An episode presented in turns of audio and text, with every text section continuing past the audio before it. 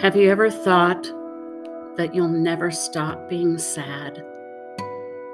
That your grief will never end? That your world will never be happy or joyful again? The darkness is real. The time that you mourn is real. And it has no ending.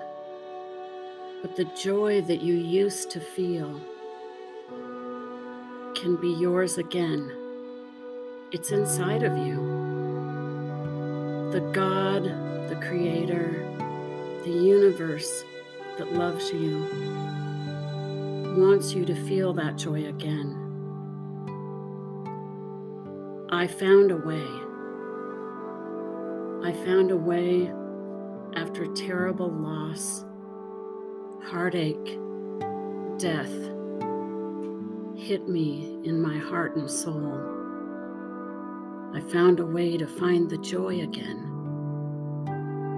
to feel love again, and to celebrate that love through my creativity.